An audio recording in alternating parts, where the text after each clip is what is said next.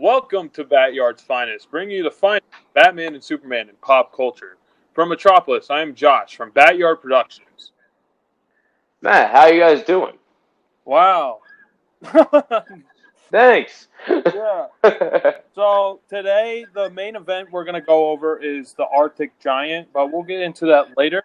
Um, so, Matt, is there any like little DC news or BSBS, anything revolving around DC characters you want to discuss?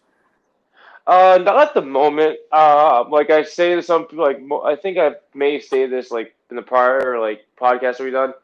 I'm not always into the DC like universe, and lately like I've been trying to avoid some stupid news. So like I may have to try, well, keeping on task on that because I'm trying to just because what's going on lately, I just don't want to see news. I just rather see like stupid memes. No, I, I, there's a lot more important things going on right now. Um, yeah, I don't really have any news, there, at least as of now. Um, so basically, what I want to say is Wonder Woman that was uh, Wonder Woman eighty four, uh, originally going to release out in June theaters June fifth, now postponed, hopefully to hit theaters August fourteenth. Um, I don't know if you know society will revert back to normal by then. um, Oh, but hopefully. no. Um, yeah. So that's really the only thing I have to say. I know there's a bunch of lineup, a bunch of movies that they're planning on making, like Aquaman two and Flash two. But uh, I don't know what state those are in. I know Shazam two being in the middle of the process of like post production.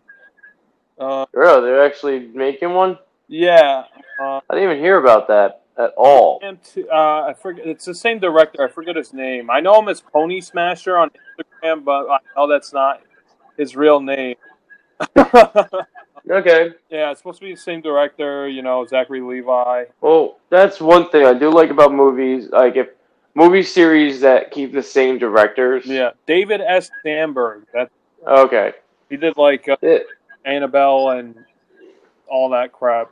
yeah, that's one thing I do like about series. Like if you keep the same director, it's gonna flow constant. And they're gonna know what their image is yeah, it'll be on something. kind of the same kind of feel and style. Including he can like look at the first movie and say, "I didn't have time to do that, but I can do that in this movie." Right, they could build upon it. I'm sure they'll have Yeah. budget and everything. Yeah, so that's kind of what we have to look forward to in DC. Um, at some point, I think uh, Benjamin David from Love and Batman Beyond podcast and I we're gonna review the new um, DC movie, DC animated Justice League movie that's coming out. I forget what it's called already. oh my god. I haven't watched it yet, but it's supposed to come out sometime this month. So look forward to that. Is it like a Justice League thing or like is it a solo League movie? thing. I want to say Justice League Dune, but that, I don't think that's what it's called. DC Hmm. animated movie. I don't know, but I still need to watch Hush. That's one DC movie. I kind of want to watch uh, what's it, the Harley Quinn uh, like, animated show that she has. Yeah, But I need to get the DC shit, like the DC universe I don't stuff. have the app either. Um, yeah, I, I- that show little snippets on. Um, it seems like there's a lot of gratuitous swearing for no reason, just hmm edgy. What clips I've seen kind of is the vibe I get. It comes across like a like a high school student wrote the script. You know, just to put Yeah. in just to, uh, because The thing is, even though it's you know it doesn't really serve the story. That's what it seems. I don't know. I haven't. yeah. To me, I don't know. I kind of like that nonsense sometimes. I actually joined like just a stupid like adventure. That's it. Seems like uh, Harley Quinn just ha- is just having an adventure, doing some shit. Make like it's well in the trailers. It's stating that she wants to start a fucking group of her own and have fun. So that's how I see it as. That's what I kind of want to see. It's funny. It looks like basically DC's version of Deadpool. Kind of what they're doing. Yeah, basically. That's the only way you can look at Harley Quinn as in this Nowadays. situation. Yeah. So I don't know. We'll review that. Point. Um. So Matt, are you to go in an event? Do you have any bullshit you want to talk about before we stop. Nah, I'm fine. Let's jump right into this. Uh, this well, this topic we're going to be discussing. Yeah, it seems like we're just getting right into the thick of things. Okay, so we're going to the main event to the DC pop culture piece uh, with Superman, the Max Fleischer series, The Arctic Giant, a release in 1942, is the fourth of the 17 animated Technicolor short films based upon the DC Comics character Superman, originally created by Jerry Siegel and Joe Shuster. The animated short was created by the Fleischer Studios. Uh, the story runs about nine minutes and covers Superman adventures defeating a dinosaur-esque monster that terrorizes the city. It was originally released February 27, 1942. Uh, Hmm. Yeah. So that's the movie. That's a long time ago. I just basically read the Wikipedia synopsis. Of. Oh my god. Um, so if you didn't get that, basically this uh short from the 40s is Superman, uh, Godzilla esque, 12 years before Godzilla was even established. Godzilla. yeah. So that you're kind of new to the Max Fleischer Superman series. Seen any of them besides this one, correct? Uh, no, I've seen uh, what's it called? The one that you sent me a long time ago when like we did uh, a review on Batman versus Superman. oh, right, right. And it was the one when he uh, saves like basically saves Metropolis with like every single issue that's happening that's like in their fight because you're trying to set a point how like he doesn't Superman doesn't save nothing other than like just destroy in most of his new movies that he's been doing. Yeah, basically, So like it's just Lois Lane, and that's about it. yeah, yeah, and like this movie, the like, little cartoon you showed me, like it was like he saves like he saves a building, he re he, like re like he like he stands it back up again after it's falling. It was like rescuing people and everything. It was just like he's stopping and saving and like all that junk. I remember that one. Yeah. That was a couple years back. I think that's a mad scientist is the one I showed. I think so. He had like a death ray or something. Yeah, the Empire building's kind of falling over. That one, Yeah. I think I read that in a previous episode of Benjamin Davis. If you want to go back to our previous Bat Yard's Finest episode, episode three, uh, we discussed the Fleischer, Superman, the Mad Scientist. Uh, so go check it out. or listen to. Um, so yeah, Matt, what are your thoughts of this animated? Show? Well, I actually freaking enjoyed it. It was pretty awesome to seeing like how how it takes place and like they kind of like per like it's like funny how like um like I never seen any of this stuff, so like in my head I'm like, wow, they kind of predicted some shit that's gonna happen in the future, but at the same time, you have to think about it. I had to think about. It, I'm like, wait, I'm being stupid. This this is the past, way before uh, Ray Harryhausen did his uh, Beast from Twenty Thousand Fathoms, Fathoms, and um, what was it? And Godzilla came out. So, and it's like in my head, I was like, "That's oh, they're predicting shit," but at the same time, no, these people were inspired by this Yeah, in ways. I never seen.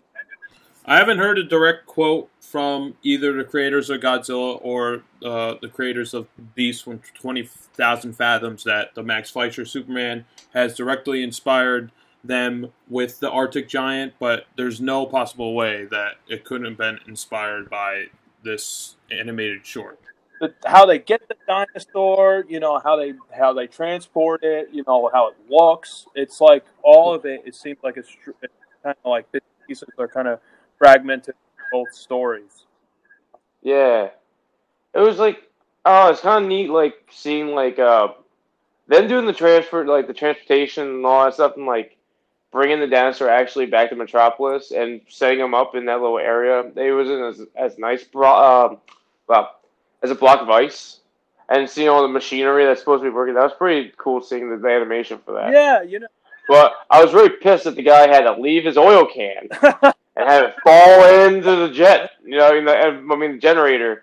Oh Jesus Christ! that's keeping the the refrigeration kind of you know Yeah. down to keep this our, our Oh, I'm gonna I'm gonna put this oil can right here and just make sure. Even though we're shaking this board around, I'm just gonna leave it there and nothing bad's gonna happen. too, No, yeah, he's too interested in Lois Lane and, and telling her the story and like I know she's a hot dame, but you know what? You have to keep your job safe. yeah uh, like like all this setup, you know, with the monster and everything. thing. Basically, they go to Siberia. to excavate this monster, this uh, this dinosaur from the Mesozoic era, and they bring it to Metropolis. And that's when they get the public interest. And this is when Lois Lane is brought in. There's a lot of high interest from the public. Lois Lane is there to do a reporter piece on it, and uh, that's when the one of the operators of the generator he leaves his oil can on there, and then it just becomes a bad day. Right on that damn Yeah, thing. but with um, well, all this information you get, you know, with the monster being in Siberia, you know, it traveling to Metropolis. You receive all that information in two minutes and 18 seconds. Yeah, two minutes, seconds of, of screen time. You get all this information. You know, a movie takes like 10, 15 Yeah. minutes before you understand and, uh, and Meanwhile, in 20,000 fathoms, you get all this, uh, all the information that you get with uh, all these bombs being tested in uh, the northern Arctic. That's what releases the monster, and then the mon- after that, the monster's already on a rampage. They don't bring it to the main island. It just kind of follows them on their uh, expedition. So with that information you get it it's after 18, 18 minutes you receive all that information. Meanwhile in uh, superman the arctic giant you get all that information in 2 minutes and 18 seconds.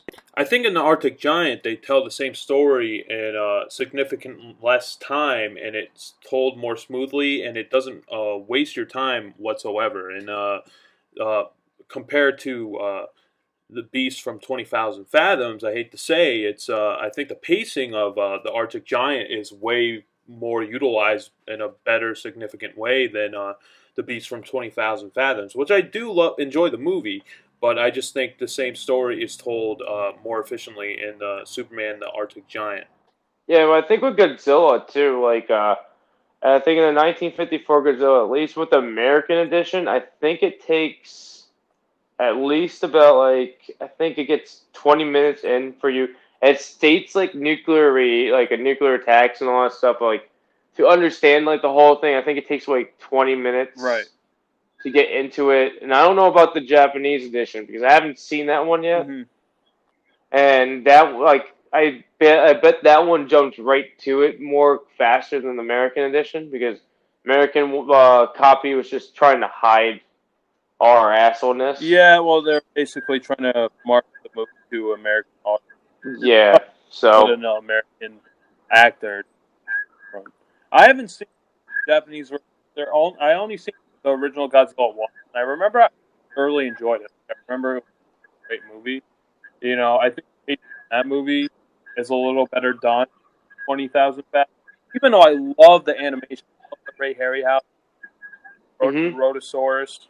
Um, it looks more like a monster, like a dinosaur of like early sketches of what they thought dinosaurs looked like back in the hundreds. You know, more like oh quadrupedal. You know, kind of sways like lizard. It's not like bird-like or modern. yeah, modern and like God, and Godzilla is more bird-like, but that like more like that. Like T Rex is more, but like the face of Godzilla's face was supposed to represent a mushroom cloud. Actually, Hold. Yeah, they said that like would- they want to like represent uh, the nuclear like side of him, so they decided to try to model his face in the early editions to a mushroom cloud ish style, hmm and then later on it pro- just performed and like it, it just like progressed to like a cat style or like all weird style like from the eighties. It's it just progressed into different stuff, but until like uh, Shin Godzilla, that shows you like oh the grossness of it. Oh, they went back to like nuclear radiation, Yeah, like it looks like Sick. it looks gross. So like you got the burns from like radiation burns. They actually got some like other like concept. I think uh, his face is more to a cloud again, to a, um, to a nuclear mushroom cloud. yeah. I definitely have to see Shin Godzilla. Heard good things about it. I don't want to. I've seen enough of it. I don't want to. I heard it was good. I heard it was better American new American. Ah, we all differ on it. It's weird. We there's a lot of community people that argue back and forth, and we have You- like we, it's like you can't What? because you haven't seen the movie. well, I I I I literally can look at it and just say hell no. I even got other fans that actually told me that they have wasted their time watching that movie because the plot of the movie. Well, okay, Godzilla plots are really horrible sometimes, but like this one is like probably like the worst one they said, and the way they had to kill Godzilla, including Godzilla has to take like three day naps in the middle of like Tokyo or middle of somewhere because if he uses too much power in Shin Godzilla, he has to go dormant. So he goes dormant on like the ground instead of retreating back to the ocean or anything. So he just like falls asleep. And that's is Just like and yeah, and Shin Godzilla, he just falls asleep. Meanwhile, all his other movies, we all know what he does. He retreats back to the ocean. Because this one's a whole different storyline and won't continue onwards because they killed I him. don't know. I think with that one, it seems a little more authentic because it's made by Toho, the Japanese studio that started. Got yeah. that one, the new whatever the last the Uh, Legacy, Leg- I think it's Legacy that makes the new No. ones. The American. King of the Monsters or something like that. That one was yeah, that, that's the. le- I think that's the Legacy Toho uh, rendition of the American style. yeah. one. I I don't know. Those movies like are okay. Ones I never, I don't need to ever again. You know. Eh, I enjoy them. They're fun. It's something new. They added new creatures and new concepts to that thing, to the Godzilla verse. Well, they made the new verse. I think it's called the Titan verse, or something like that. The mon, the monster verse, Titan verse, whatever it is. It's weird because they're now like just giant fucking uh, giant things. So Yeah, with um with the monster and you know the Arctic giant looks more like Godzilla like than the um Rhedosaurus. You know, so Oh, yeah. bipedal, it walks around, it's like as tall as all these skyscrapers. When it moves around, like tails whip and hits buildings just like Godzilla's would. Uh, and mhm. and all the destruction in, in these series, uh, in this like uh, it all looks realistic. Looks cartoony. All looks like how a break. All the sounds look really li- realistic. They in a realistic way. They this is basically Paramount. The most Paramount could make a like live kind of super time, you know, with Mm. their budget. And I know that the budget for the shorts were pretty pretty expensive. I think they're like Were under a hundred thousand dollars or something like that, which money is like around like a couple million, or a million dollars per per eight per short Really, for one cartoon. Million dollars. That's pretty expensive. Damn. Okay. I didn't know that was a. I didn't know that was the budget. Yeah, it's um, it's really innovative. And I know, like the Fleischer Studios that made the cartoon, it the animation looks on par to Disney Disney animation at the time. Oh yeah, it looks just like uh, like uh, the wow the movies were the animated yeah, movies. and this is what animated short eight and a half minutes, and they produce like whole storyline, like it's like shot to like like uh all the all the scenes and everything. They look like more of a modern movie than uh, what they were kind of live action time because they're they were doing like like they see the the low Dutch angles, you see the ceiling, you know, you get to see the monster, you see it like kind of like like above the camera angle. Like in in old Mhm. movies, it's just like a straight up still shot. You know, it's just a tripod shot. They never showed because it was always a set because it never had a ceiling until Hmm. until like Citizen Kane, which came out like I don't know forty seven or something like that. That's when they kind of made more of a modern twist on on like camera angles and shots and editing and everything like that. And this seems more modern than most of the stuff that was coming out at that time. Hey, you said that the budget was one one hundred thousand Yeah, around there. I I I I don't. Well, I I typed that in the Google to see how much that would be worth um, now from like 1940 uh, 42. So that would equal up to one million five hundred and eighty three thousand five hundred twenty seven dollars. Uh, five hundred twenty seven hundred and sixty-one cents. Holy shit! So that's that's a lot of fucking. That's a lot of money. and that's that's per short. It's not for everyone.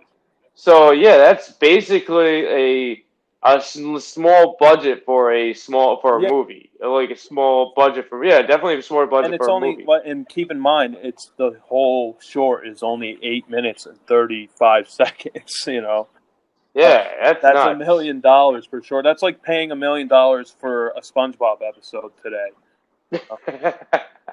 that's nuts. I don't want that. you look at you look at it and it's like it's like a very noir feel you know like you Mm-hmm. Mhm. feel the atmosphere with every background like every still and every even just the background i would have that as like a painting mural just like in my living room like you wouldn't even- like it's just so it just kind of screams the atmosphere every background and it's it's beautifully drawn and animated like every emotion of like each character it looks like they're like they flow like water you know like they like move like they're really there there's no yeah, even the back there's no stiffness. There's no like still of it, like you're saying before. yeah It is like a fluid motion of everything. Even the dinosaur, when you were saying going, walking through the city and everything, destroying things, it was wrecking things like you would see happen in like freaking the movies would. yeah and like real life. It was so it's yeah. so realistic. It's like amazing that they have that even come across you know. You feel the weight of everything. The sound design is so good you know like the the like the the sound of the generator you know it's like sticks out in your head. The the when they show the siberian arctic you hear the chills. Like you almost get chills just hearing the sound design. The sound hmm the score, how it looks, everything is amazing. It's like top peak animation. I almost can't praise it enough because it's like, like say you show this to a child, right? They don't know hmm who Superman is. They have no idea what the character is about. You show them this. It has all the essentials of Superman. You understand within seconds. You understand what this character is about, what he's fighting for. You know, and you understand like without the story being so saturated with all this unneeded stuff, like modern Superman movies. It just shows the Mhm. essence of Superman within minutes. Like you totally get what this character is about within seconds of looking at it. No, this is this. The thing is, like you're. The thing is, you're praising something that wasn't tainted over the years. That hasn't changed, hasn't got modified, hasn't been twisted, all that junk. So you're going to get what Superman stands for back in 1942. Mm-hmm. That's what you're getting. You're getting America's like freaking savior, their their hope. Now it's just like, oh, I broke my toilet. Superman's gonna help me.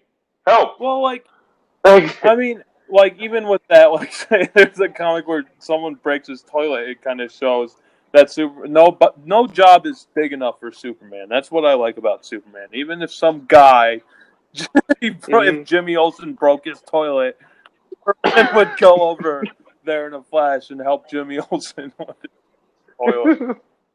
Jimmy, how'd you do this? I don't know. I sat and it broke. Jimmy, you have to lose weight. Well, like it, like it, it just screams classic Superman, and like even Mm. like to a kid, you wouldn't even like I. If you show this to a child, I don't think they would even think that this is old. You know, like it does look ancient, but it looks so crisp. I would say, I would say, I would actually, if I didn't know it was made in 1942, I would actually think it would be made within like maybe the early 90s, like almost around then. Yeah, it looks like um. Well, Batman the animated series, which was produced in the '90s, was highly this like highly highly was inspired by uh, the Max Fleischer Superman series, and yeah, they're pretty damn close. If you yeah, you can tell by the animation. But even so, this I think the animation is this far exceeds Batman the animated series. I Uh-huh. love Batman the animated series. I love the looks. I love the shadows. You know, I love that. Oh, you bought the collection. Yeah, I do have the collection. But but this, it looks it. The motions are so much more fluid. It's like they're real people. And in Batman the animated series, like even though the movements are great, they're it's not Mhm. nearly as fluid as Max Fleischer's Superman. It's um, it's definitely like the highest tier of animation. Um, it's Well, I feel like this. I feel like he had more of a pride making these making these videos than like other people. Like other people nowadays, just like, well, it's my name on name on this uh, new show, and I'm just getting paid. He's probably like saying, "Wow, I'm really making this character that's supposed to stand for hope and all this stuff for this stuff for us." So that'd be awesome. People look like up to this character, so I have to make him as good as yeah, possible. and this was this came out like only a couple years after Superman was even released in comic books. You know, Superman. Wasn't he released in 1936? It's uh 38, so like Super 38. like, oh, was five almost years, close. like within the making, basically. Um, so it's and like this. I mean, this is right after like the Superman radio show was going on at the same time. Like, I mean, it was Mhm. going on earlier than the Fleischer Studio. So the voice, they had to get the Superman voice, and everyone in America at the time would listen to, you know, these pop culture radio shows, and Superman was one of the most popular uh, radio shows at the time. And the the actor who portrayed Superman, his name was Bud Collyer, and they had to get that voice in the cartoon because that's what Superman's. that was no. Superman. That's- what? Yeah. So they had they had to get that voice actor, and luckily they did because you know the tran- even the transitions, like even though there's only so little so much little dialogue, you get the characters mm-hmm. within like they probably only have five scenes, but how they're played and like where the lines are placed is just like so seamless, and it tells the story perfectly. You don't need it. You don't need all the saturated information. You know, No, you don't want to see Superman kind of like being all depressed. You want Superman to bring up people and bring up like the bring up everyone else and kind of make them more than what they are. You know, instead of if you see Superman depressed, then that makes the audience depressed, and no one wants to see that. like, No, no, no one really does want No. to see that. unless Like, Like, a good way, there's are times like to put that in your story, but this this is Mhm. just Superman simplified. You know, it's just like simply tells you the essence of Superman and what his character is about in just such a short time period. Yeah, uh, I want to say I want to go back to like the design of the dinosaur and everything about this thing. It was, the thing is, like, it's funny, like looking at this dinosaur. It's awesome. The design, like how you're stating, like it's like like bird like. It's like how a dinosaur, like well, a T Rex should look Mhm. like. But it just it makes me laugh when I see its teeth. Yeah, his, his teeth The teeth look like Um, it's like he's like the what? they're like fangs. You know, they're like they're a little Yeah, comical. They're like uh, it's like the T Rex's hillbilly cousin. Like, it's like it's just like oh, got only four teeth. I can't do anything with Yeah, it. he- But like, it almost looks like a snake or like a viper, like his fangs. You know, yeah. But like Godzilla did uh, what's it called? And Godzilla uh, versus uh, Mechagodzilla 2 Mhm. They released. I sent you a picture of it so you can actually understand what I'm talking about. Uh, they have a baby Godzilla in it that hatches from an egg in that movie, and it looks just like this freaking Mhm. dinosaur.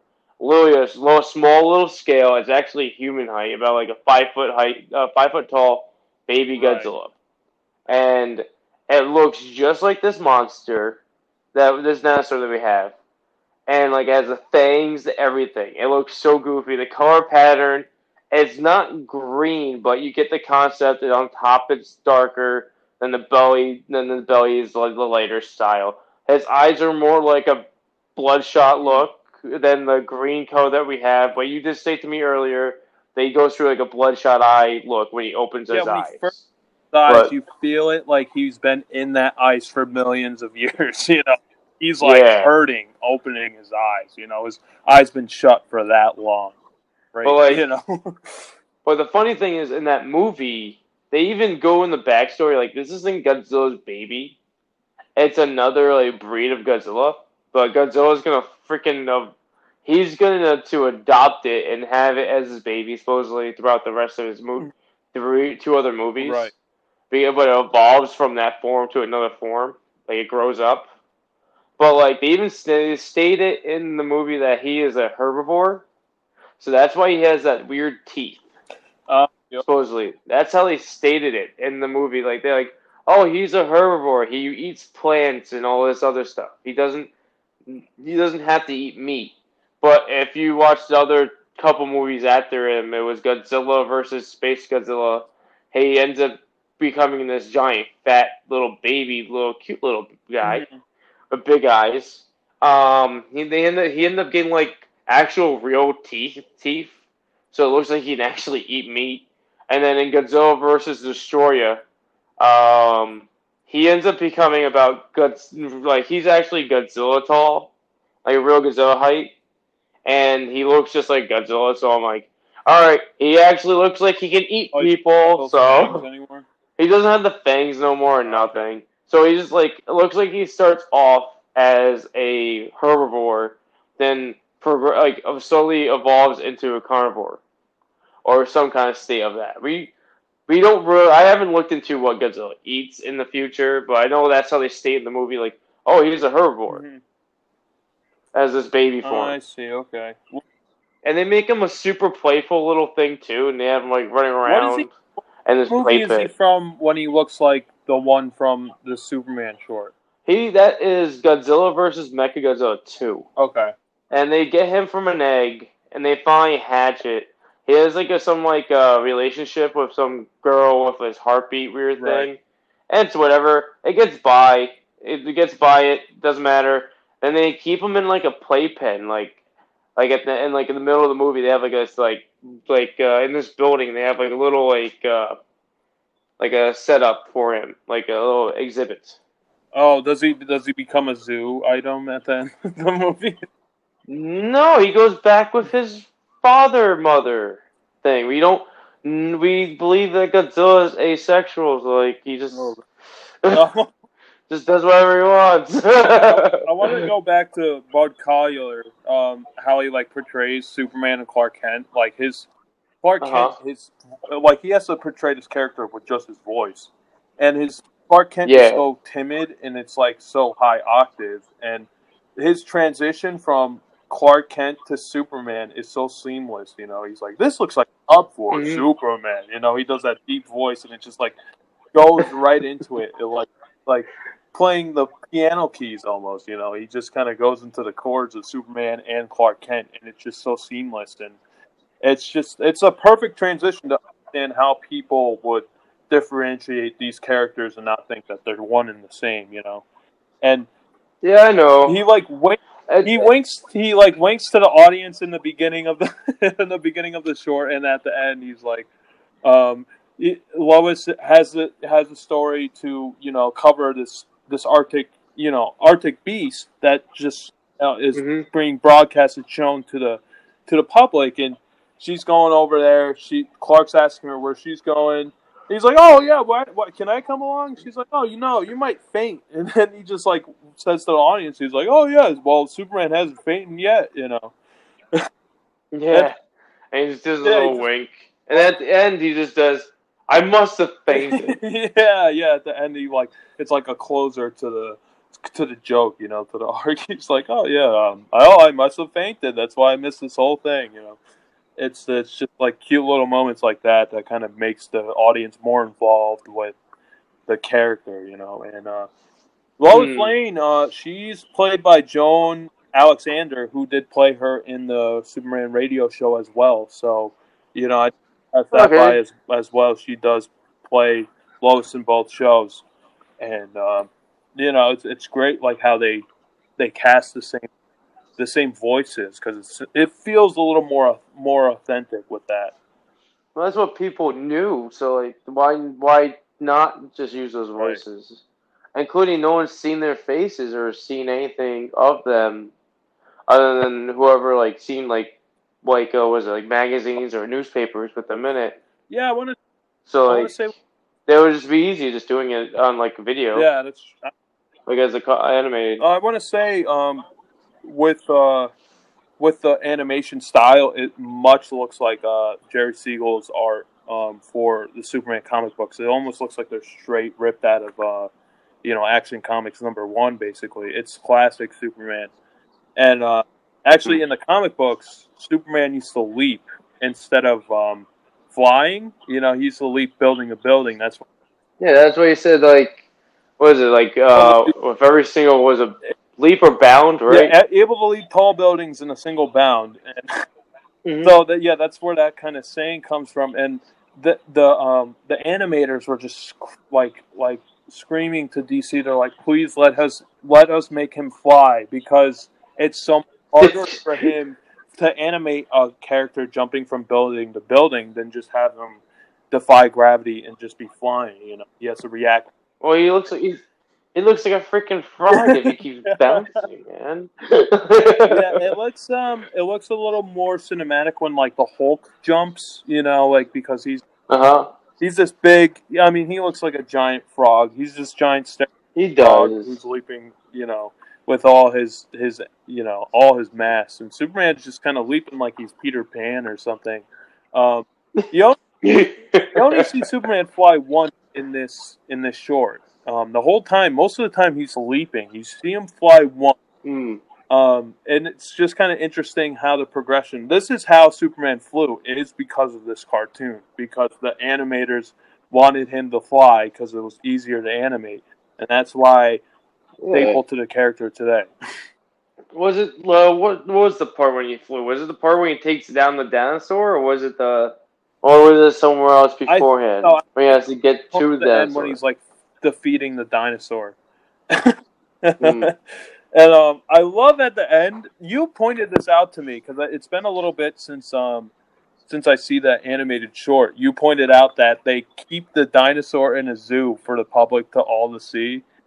yes. They keep him in a zoo for everyone to see. But the funny, the funny thing that makes me laugh even more is that, uh, friggin' uh, Superman defeats him by like suck, like just punching him in the stomach.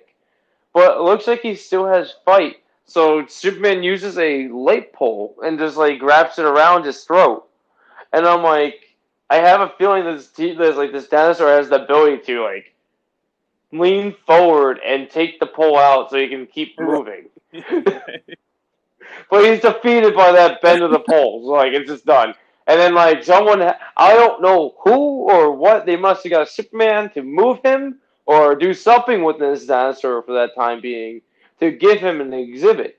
Uh, because that's the one flaw. He's like, it just cuts to him in an exhibit after capturing him. And he's like, That's the first Jurassic Park as well. I noticed. I don't know. That well, at least it's a, a authentic, uh, authentic dinosaur instead of like uh, gene Right. slicing or DNA slicing. I don't know. I never seen a dinosaur like like look like this, but I guess I haven't seen a dinosaur either. So We haven't. Well, we haven't discovered it yet. Duh. We need to go to Siberia. yeah, yeah, we have to go to Siberia. We have to have an expedition. You start Yeah. digging. Fund us on um, GoFundMe for our Siberian ex- expedition to find the Arctic giant. It only costs about ten million dollars. So Yeah, Matt and Josh's uh, Yeah. Siberian please dig. fund us at um, Go Siberia, thearcticgiant.com. Yep. Uh, we if we will dig up other bones, but we will feel like failures if we do not find the skeleton of this dinosaur. find a living dinosaur. That's our job. yeah. It's either, it's either Siberia or North Arctic, depending on which uh, We're just comb the freezing cold desert. comb the desert.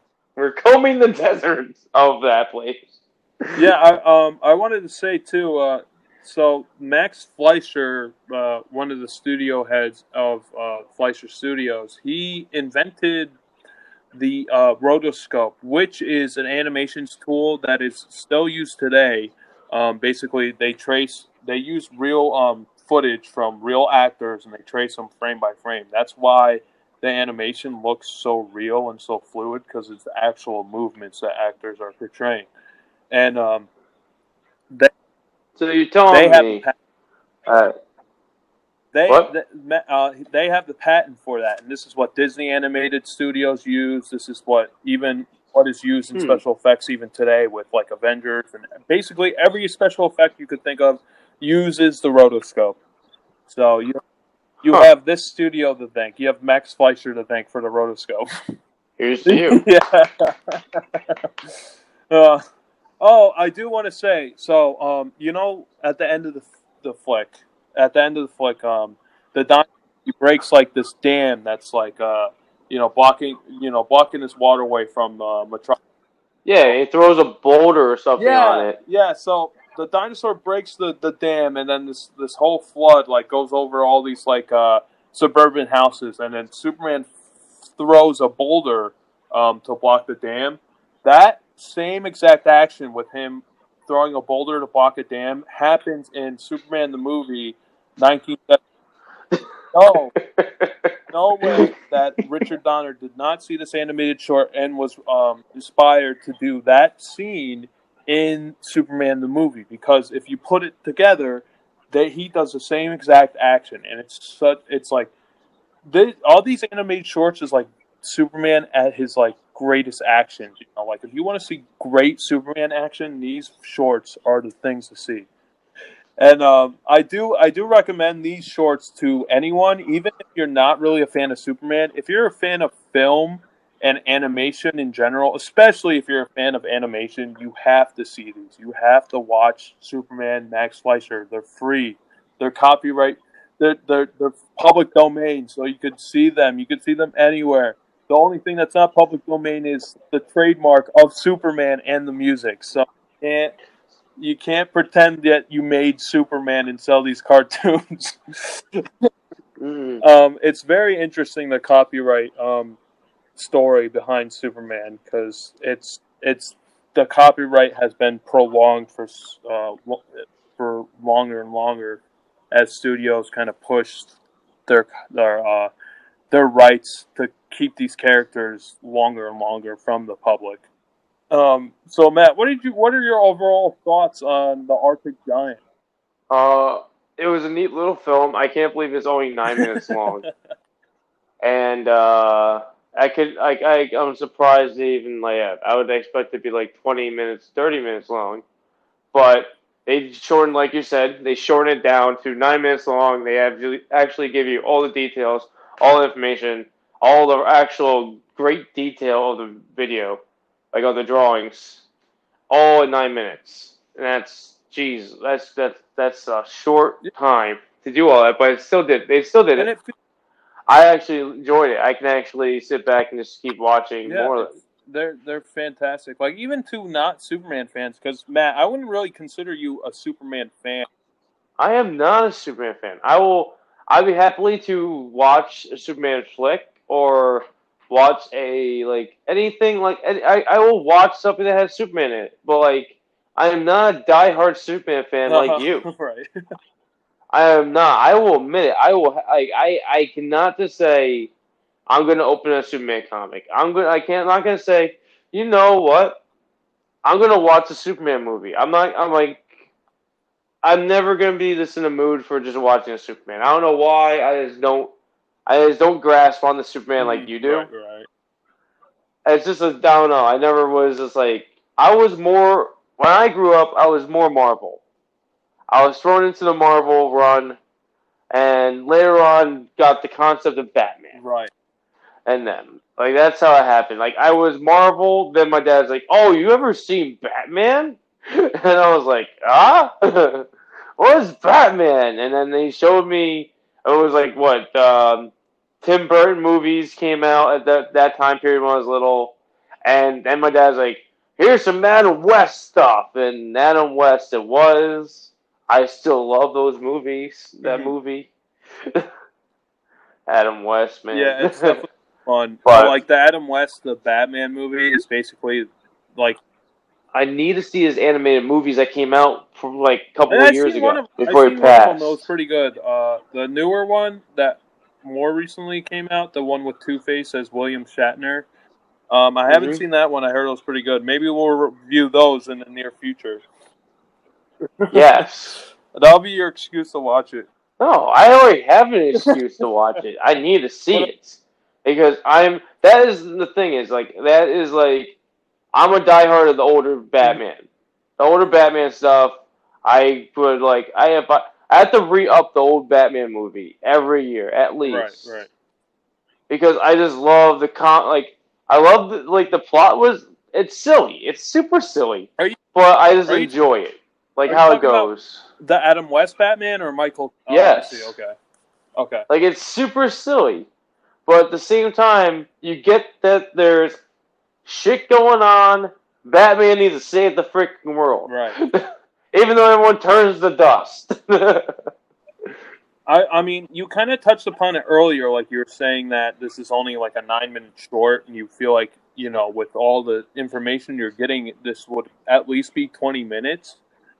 Um, it, it Yeah. seems like you get like a whole, um, you know, you get a whole five minutes yeah, in well, one minute. a whole, you get a whole movie theatrical adventure all condensed into nine minutes, and like you feel like you're not cheapened on action. Like this whole, like what you're explaining, like how we explain this, uh, these shorts sounds like it could be a whole feature, and how yeah, that's how um great the pacing is. Like you get all this information, and you don't even have to, you know, you don't have to think hard about it. It's just there, and you know what's happening. And um, these animated shorts were shown in theaters. Like this was something that you would pay money to see in theaters. Like, would be part of like a like a bigger production, like a whole day at the at the movies. You know, during the heyday Hmm. of like cinema and like the drive-ins and everything like that. Um, this was a short, and th- they even made they made posters for these animated shorts. They made trailers. Like no one made trailers for cartoons like back in those days. At least like this was a Mhm. new thing, and they made they made all this um, merchandise and everything to promote Superman. And you can't even think like that anyone would do that nowadays. And I can't even imagine what this looked like on a big screen. I think it would look fantastic, especially with a giant monster like this. Like I think awesome. Well, you know, I can't. well, Josh, you know what you have to do now, okay? We have to get a copy of this video. Like you're saying, it's on YouTube. It's free. It's out there. It's there. There are some that are cut to the wrong size, and there's actually one that's perfect size. But you can literally, we can, we can literally just go and just buy one of those blow up freaking, uh, what's it called, um, theater Uh-huh. screens. Get a projector, hook up a laptop, and just fucking That just sit there and watch. we did that. That'd be that, freaking dope. had like a feature on top of it. Like that was a short we show in front of it, and then we show like we watch like Mhm. Godzilla like right after or something. That would That'd be, be dope. I'm totally in for that. Well, technically, I have the yardage for I that. don't. I definitely would want to get something. Obviously, after you know everything settles down, but let's just pretend like everything's fine right now. We're in Superman Metropolis land. Everything's great. Uh, it's amazing. I'm going to Six Flags tomorrow. right. I'm seeing Superman. I'm seeing Superman there. I'm getting his autograph. yeah. no, but like, yeah, that's actually pretty cool that they actually set. They actually made all that like merchandise and set up to produce like promote Yeah, I these mean, little like at the time, like cartoons were comedies. Even like more today, like cartoons are still kind of seen as a child art form. Like this is shown to Uh-huh. an adult or a child, and you totally like understand. It's like you get this whole adventure, action-packed story. You know, there's no cartoons that were realistic like this, really. Besides, like Disney at the time, but even then, like they weren't like action pictures; they were more fairy tales. So this almost Yeah. one of a kind. Like I can't even think of like anything around this time that even remotely kind of mimics what feelings you know come are portrayed in this piece. You know, this is an action noir-ish kind of like dark Well, it wasn't like cartoon. You know, It wasn't like, but like early Superman wasn't that more noir anyway. I mean, yeah, I mean, I just, I think it just kind of comes with the territory because, like, early Superman, you get more of a feel that Superman is a reporter and he does like some detective work because he is a Mhm. reporter, and I feel like that's kind of lost in today's audiences and today's Superman. He doesn't really, he's not really like using Clark Kent as his persona to find out clues for him to figure out like later on. I mean, I mean, obviously in this you you don't really see Clark Kent like really doing any detective work, but in this you don't really need to because Lois Lane is doing it for him. You know, he's just kind of sitting back as Clark Kent. He's like, oh well, she doesn't need me. I'll just sit in the office. You know, it's kind of more of a tongue in cheek kind of thing, you know. And uh, you know, he shows up when he needs to, um, as Superman, obviously. But like, especially in the radio show, Oh. you feel him like being a detective and kind of finding out these clues, and it's like more of a mystery, and it's kind of you're drawn into how he's going to solve it, just being as Clark Kent. And one one abs- like one thing I do want them to like, I haven't seen this ha- like seen this like uh Alva Superman in a while like, like taking away the, like what you call it the, like you know how he's like the leader of the Justice League and all that stuff, like ever since like he's been entitled the leader of that, they kind of made him have like this responsibility that he has to be like, always the leader all the time. Like at least I just want like a con like I don't know if there is one out there. I just want to see like a show of his, like an animated show that he has no ties to just Oh well, no I nothing. mean, well, it's funny that you mentioned that because there's obviously this. This isn't really a, a well, yes, but like I mean like now, not not like back well- then. Well, okay, Like so now. if you want something more modern, that's more story driven and rich with just Superman, like more isolated. Like I want pure regular styled Superman. I want him to be at his Okay, well, finest. there's definitely there's this, and there's there's Superman the animated series, which has no ties to anything else outside the DC universe. I mean, there are some crossovers with Batman, but it's Mm-hmm. natural, like how they. I mean, when they first meet, you see them first meet. You know, they're more like, and those storylines are more isolated. I think I think you would actually really enjoy Superman the Animated. Wait, I remember I remember watching that with you in Rhode Yeah, Island. yeah. We did a thing with uh, freaking Ben. Yeah, I, I don't think I don't think that re- episode ever got released. The world's finest. Um, No, it's freaking three episodes long of meeting Batman, Superman, yeah, and but it's Batman. like a, such a natural progression. Those two characters, like how their ideologies kind of conflict, and then they kind of eventually join up because they realize they're at this, they're on the same team. But if you want um like essential, like story driven, Superman rich kind of action cart Mhm. uh, stories, I would recommend in the animated series for sure. but I- other, but other than that, anything newer, there's No, nothing of out of, of out him of being. That's that probably rich. the most quality that came out in recent memory. So I would say this: I would like if I could send a note to DC and say, "I would like to have you guys have a goal. Why don't you guys step backwards and do something like this?" I wonder if they would actually try to say, "Oh, we should Yeah, try no, something I like think- that." I think you're totally right. I think I 100% agree with what you're saying. I think what Superman needs to be is kind of go back to his roots, you know. Yeah, they need to drop the leadership role for him.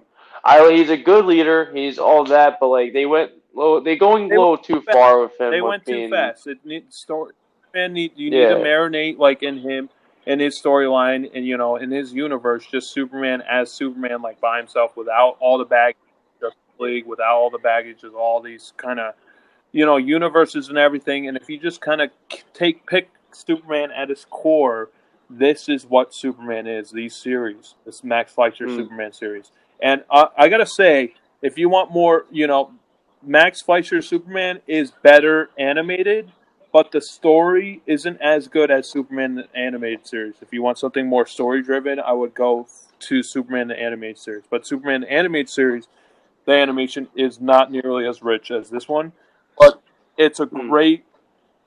It still has great visuals, you know, and, and uh, if you want Yeah. more kind of more depth to the characters, I would watch Superman the animated series. Um, and I would definitely recommend that to to you, Matt, as well. Um, maybe uh, maybe we'll kind of talk about an episode, but I think even just like watching it passing, I think you would actually thoroughly enjoy it. Because um, when I was growing up, this Superman the movie and Superman the animated series, I I was kind of all exposed to all at once. So I feel like I got I like introduced to Superman throughout each kind of decade, each kind of um like the golden age, the silver age, and the bronze age. I was kind of Mhm. introduced to Superman at each core of of history of what Superman is, and that's why I that's why I find a really deep connection to Superman because he you could find him in any media. He's in everything. He's in radio. He's in he's in newspapers, he's in cartoons, he's in movies. You know, you, you could hear soundtrack. You know, you could there's so many things, Mhm. and you could find him throughout history. And the more you kind of read into in between the lines of Superman's history, the more it kind of reflects on our human condition and what we're kind of going through at that time. And that's what I find fascinating as well from Superman. Like when you listen to old radio shows from 1940s or the comic books, like you know that America is in war. And even though like Captain America came out um for like after like during the World War, like Superman existed Mhm. before then. So like Superman wasn't didn't have the extra baggage of being associated like 100% with the the Second World War. You know, that's why his character, you know, you know existed outside of the war when Captain America was kind of lost Mhm. for a couple years until they brought him back like Frozen. But um, those two characters do share like a lot of similarities, like at their core. But I feel like Superman is a little more, I wouldn't say authentic, but he um, he has a little more going for him because he's not hundred percent like tied into that war. You know, he was a part of it. No, and, he like was the storyline was kind of, you know, the, He was part of the outside wa- Yeah, he- lifestyle. Like what was going on right, on he the other side? existed prior to that, and that's what the core of Superman is. Um, so yeah, I don't really know what else I can really say about this other than just watch it. Yeah, definitely just watch. Have Um, fun. Like I said prior, you know, if you're a fan of film, if you're a fan of animation, especially animation, I would highly, highly, highly, highly recommend any one of these Superman um, animations. Some are better than others. This is one of the top, like, better, like prior, uh, prior ones that you have to see.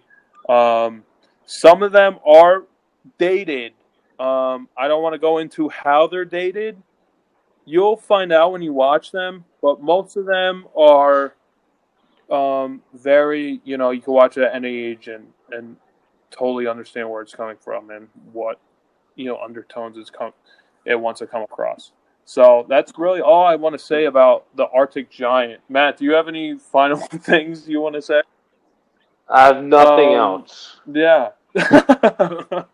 All right. Well, I guess we're going to close this episode. And this is Josh from Batyard Productions sending you off up, up, and away until next Batyard's finest episode. And this is Superman's pal, Matt, telling you to become super super friends one episode at a time.